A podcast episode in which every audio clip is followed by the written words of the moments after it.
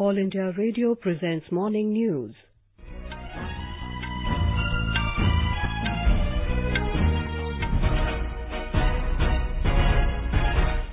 Good morning, I'm Valsa Williams. The headlines. Prime Minister Narendra Modi to launch Kisan Maan Dhan Yojana today. Government decides not to serve income tax notices directly to the taxpayers. India requests South Korea and Japan to review their free trade agreements with New Delhi. DRDO successfully test fires indigenously developed man-portable anti-tank guided missile. And Sri Lankan Cricket Board to reassess security situation before sending its team to Pakistan following terror threat.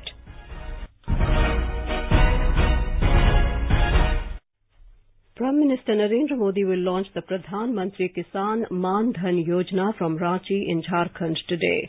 The scheme will secure the lives of 5 crore small and marginal farmers by providing a minimum pension of 3,000 rupees per month to those who attain 60 years of age. The scheme has an outlay of 10,774 crore rupees for the next three years. All small and marginal farmers who are currently between the ages of 18 to 40 years can apply for the scheme. A report.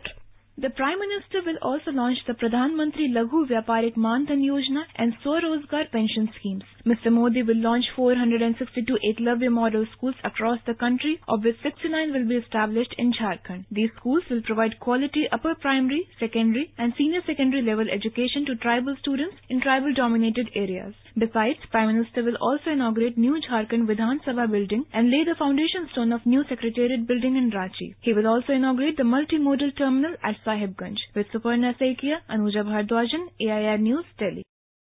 The government has decided not to serve income tax notices to the taxpayers directly. Addressing a press conference in Ahmedabad yesterday, Union Minister Ravi Shankar Prasad said from next month, notices will first go to a centralized system for examination and scrutiny and then only move further. With this, the unfettered discretion of income tax officers will not be there anymore.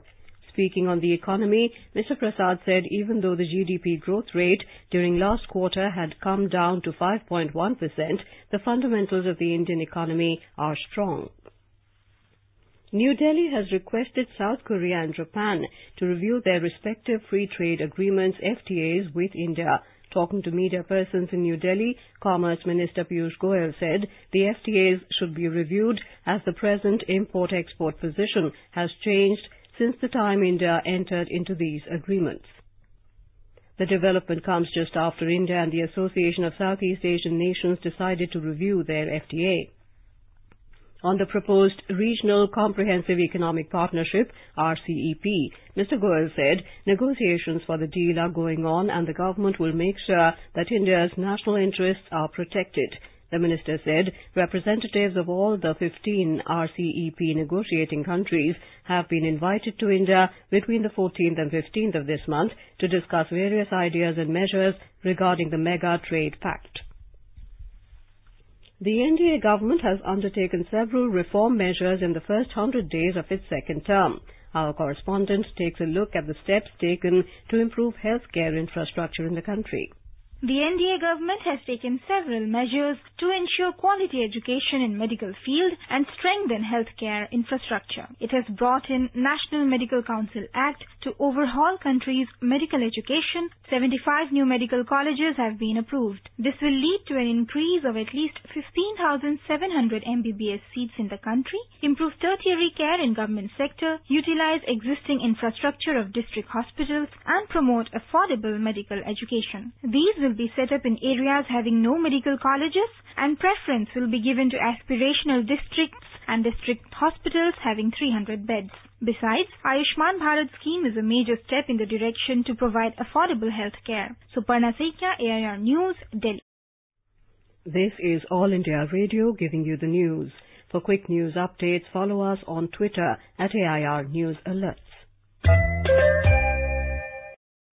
In a major boost for the Indian Army, the Defence Research and Development Organization DRDO has successfully flight tested an indigenously developed low-weight fire and forget man-portable anti-tank guided missile MPATGM.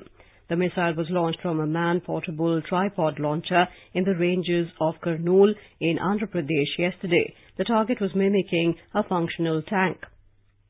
Defense Minister Rajnath Singh has congratulated the DRDO for the successful test. A Defense Ministry release said the missile hit the target in top attack mode and destroyed it with precision, meeting all the mission objectives. This is the third series of successful testing of MPATGM. The test paves the way for the Army to develop third-generation man-portable anti-tank guided missile indigenously. Women and Child Development Minister Smriti Irani inaugurated Wi-Fi facility at six railway stations including Amethi in Uttar Pradesh yesterday. She also directed officials concerned to speed up pending development works. Our correspondent reports that Ms. Irani is on a two-day visit to her parliamentary constituency, Amethi. On the first day of her visit, Union Minister Smriti Irani did inspection of the beautification work being done on the Sagra Lake and also held a review meeting with the Railway Department on the progress of the Salon Unchahar rail line. Today, the Union Minister will inaugurate kitchen garden at Jawahar Navodaya Vidyalaya and will hold a chopal in Sheda village later before overseeing arrangements at the Central Reserve Police Force camp in Trikundi village where a recruitment drive will be held.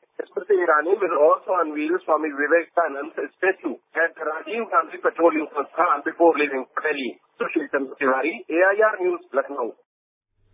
India is hosting the first conference on military medicine for member nations of the Shanghai Cooperation Organization in New Delhi today. The two-day conference is being held with an aim to share best practices in the field of military medicine.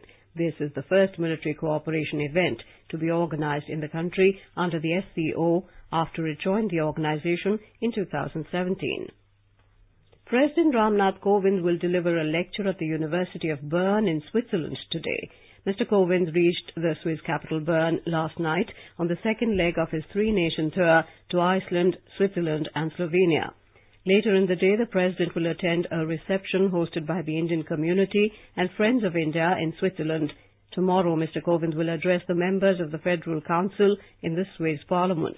This will be followed by delegation-level talks and signing of agreements for establishing cooperation between the two countries. In a major victory for the Afghanistan government, its security forces have taken over a district which had been captured by the Taliban two months ago. A Defense Ministry spokesman said the Afghan forces retook Kiranwa Manjan district in the northeastern province of Badakhshan. He said the Taliban suffered heavy losses in the operation by the Afghan National Defense, other security forces and the public uprising forces.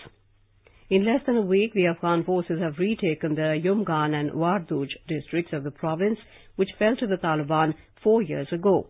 The Kiranwa Manjan win is considered significant as the district houses big deposits of lapis lazuli, a deep blue metamorphic rock used as a semi-precious stone. Back home today is Anant Chaturdashi, marking the conclusion of the 10-day Ganesh festival. In Mumbai, lakhs of people will participate in different processions for immersion of Lord Ganesh idols, including that of Lal Bagh Shah Raja. Security has been tightened by the police to prevent any untoward incident. More from our correspondent.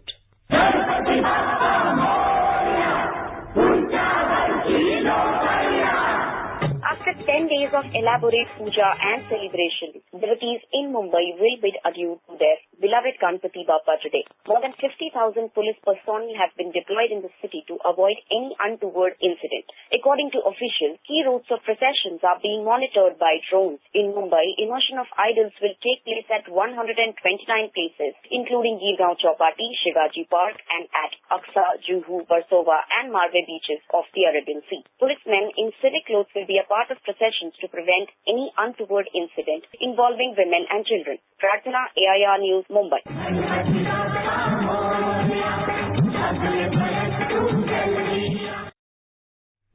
In Madhya Pradesh, incessant rainfall is breaking all previous records and has thrown life out of gear in most parts of the state. As per official figures, 198 persons died in rain-related incidents in the state since the start of the monsoon on the 15th of June. Our correspondent has the details. The state has been receiving heavy rains for the past several days, resulting in the Narmada River considering its lifeline and its tributaries flowing above the danger mark. Gates of the several dams including Indira Sagar, Bargi and Omkareshwar have been opened to release excess water. The Met Department predicted extremely to very heavy rainfall today in 35 districts in the state including Indore and Bhopal. Meanwhile, Chief Minister Kamal Nath has instructed all the district collectors to make initial assessment of loss of life and property due to rains so that compensation can be given without any delay. Sanjeev Sharma, AIR News, Bhopal. Astronomers have for the first time discovered water vapor in the atmosphere of a distant planet called K2-18b. Scientists at the University College London used data from NASA's Hubble Space Telescope to make the discovery. Their findings were published in the journal Nature Astronomy.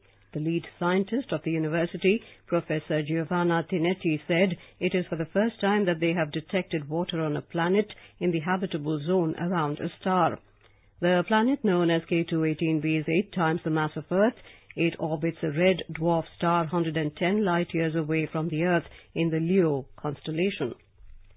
The Sri Lankan Cricket Board has decided to reassess the security situation before sending its team to Pakistan following a terror threat.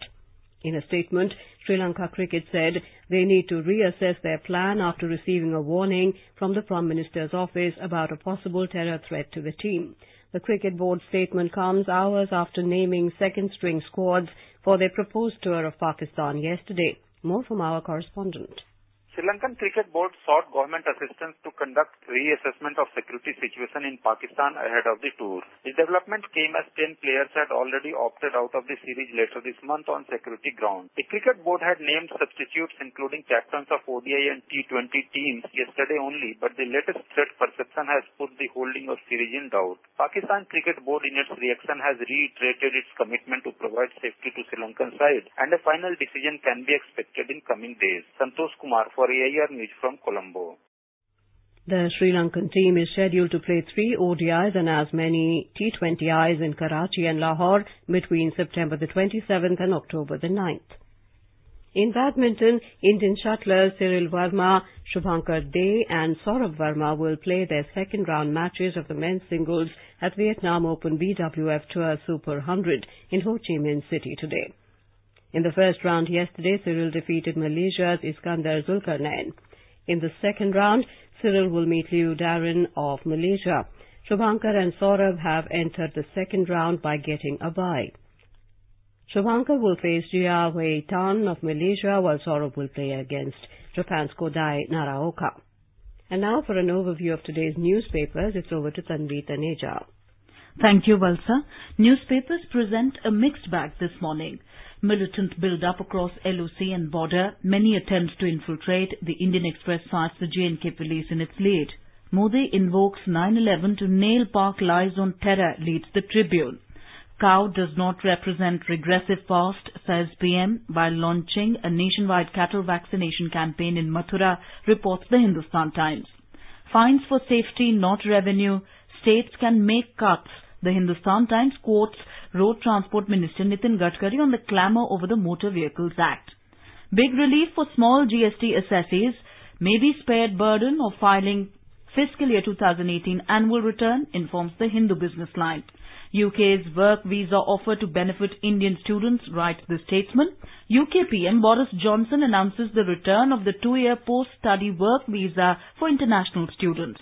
And finally, Sports Ministry sends nine names for Padmas, all women, including MC Mary Kom for Padma Vibhushan in an unprecedented move, writes the Times of India. And with that, it's back to you, Valsa. Thank you, Tanvi. And now before we end the bulletin, the headlines once again. Prime Minister Narendra Modi to launch Kisan Maan Dhan Yojana today.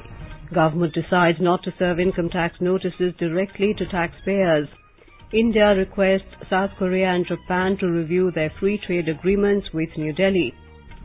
DRDO successfully test fires indigenously developed man-portable anti-tank guided missile.